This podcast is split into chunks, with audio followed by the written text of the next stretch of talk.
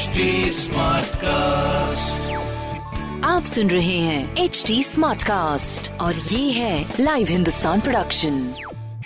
हाय, मैं हूँ आपके साथ में रघु रफ्तार। आप सुन रहे हैं लखनऊ स्मार्ट न्यूज। इस हफ्ते में ही आपको आपके शहर की खबरें दूंगा। सो पहली खबर आपके लिए, पूर्वांचल एक्सप्रेस वे पर 1 अप्रैल से दौड़ेंगी रोडवेज बसें। जी हाँ, लखनऊ से पूर्वांचल के क्षेत्रों के बीच सफर करने वाले यात्रियों के लिए अच्छी खबर है।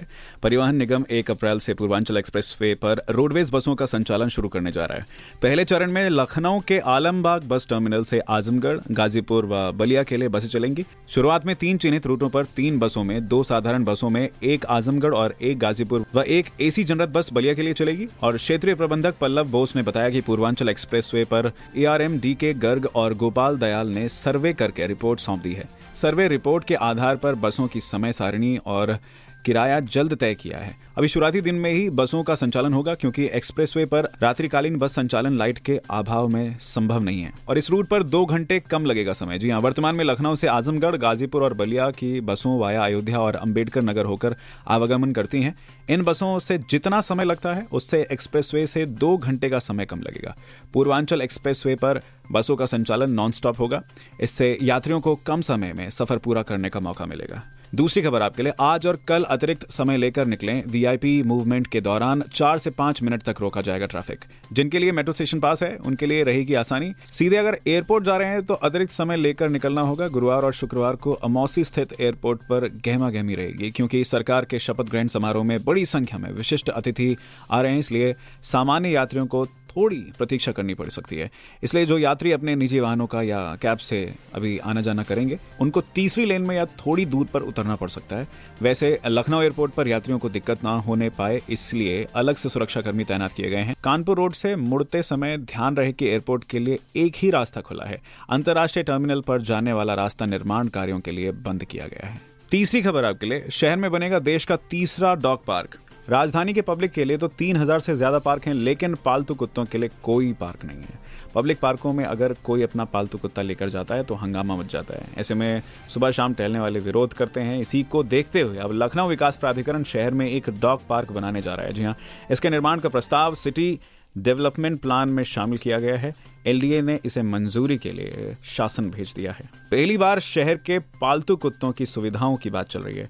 देश दुनिया के कई शहरों में कुत्तों के लिए तमाम सुविधाएं हैं। उनके लिए आधुनिक सुविधाओं से सुसज्जित बेहतरीन पार्क हैं, लेकिन लखनऊ में अभी ऐसा कुछ नहीं था। लेकिन अब LDA इस पर काम शुरू करने जा रहा है। प्राधिकरण ने हाल ही में शहर के विकास के लिए सिटी डेवलपमेंट प्लान तैयार किया है। इसमें पालतू कुत्तों को भी ध्यान में रखा गया है। राजधानी के जाने माने आर्किटेक्ट अनुपम मित्तल ने सिटी डेवलपमेंट प्लान तैयार किया है।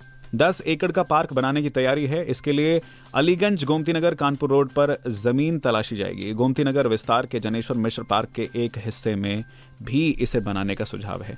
इस पार्क में लोग अपने पालतू कुत्तों को लेकर आ सकेंगे। अभी कुत्ता पालने वाले लोगों को कुत्ते की वजह से पार्क नहीं टहला पा रहे हैं। अभी कुत्ता पालने वालों को काफी ज्यादा समस्या का सामना करना पड़ रहा है। लोग होती हुई गंदगी पर भी आपत्ति करते हैं। ऐसे में लोग सड़क और फुटपाथ के किनारे ही टहलते रहते हैं। ऐसे पार्क में सुविधाएं क्या क्या होंगी? पार्क में कुत्तों के खेलने व व्यायाम के लिए उपकरण होंगे। जी हाँ, नहाने का स्विमिंग पूल होगा और रेसिंग के लिए पाथवे बनेंगे। कुत्तों के खाने के सामान भी पार्क में उपलब्ध होंगे।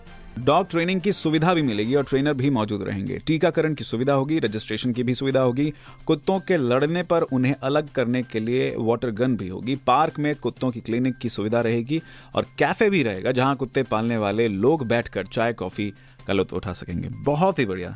इसी साथ में आखिरी खबर आपके लिए, रविंद्र जडेजा अब हैं नए कैप्टन चेन्नई टीम के। जी हाँ, इस IPL सीजन में धोनी साहब ने कैप्टनसी से रिटायरमेंट ले लिया है, तो अब ये उनके फैंस के लिए एक झटका सा लगा है। लेकिन ऐसे में क्या पीछे का रीज़न रहा, ये अभी नहीं मालूम पड़ा। बस न्यूज़ यही ब्रेक हुई है कि अब चेन्नई टीम को लीड नहीं करेंगे धोनी साहब, उसकी जगह अभी Ravindra Jadeja. So all the best to Ravindra Jadeja. Rest ये सारी इन्फॉर्मेशन मैंने प्राप्त की हिंदुस्तान अखबार से। आप भी पढ़िए क्षेत्र का नंबर वन अखबार हिंदुस्तान। कोई सवाल हो तो जरूर पूछेगा। हमारे हैंडल हैं फेसबुक, ट्विटर, इंस्टाग्राम पर @HT Smartcast।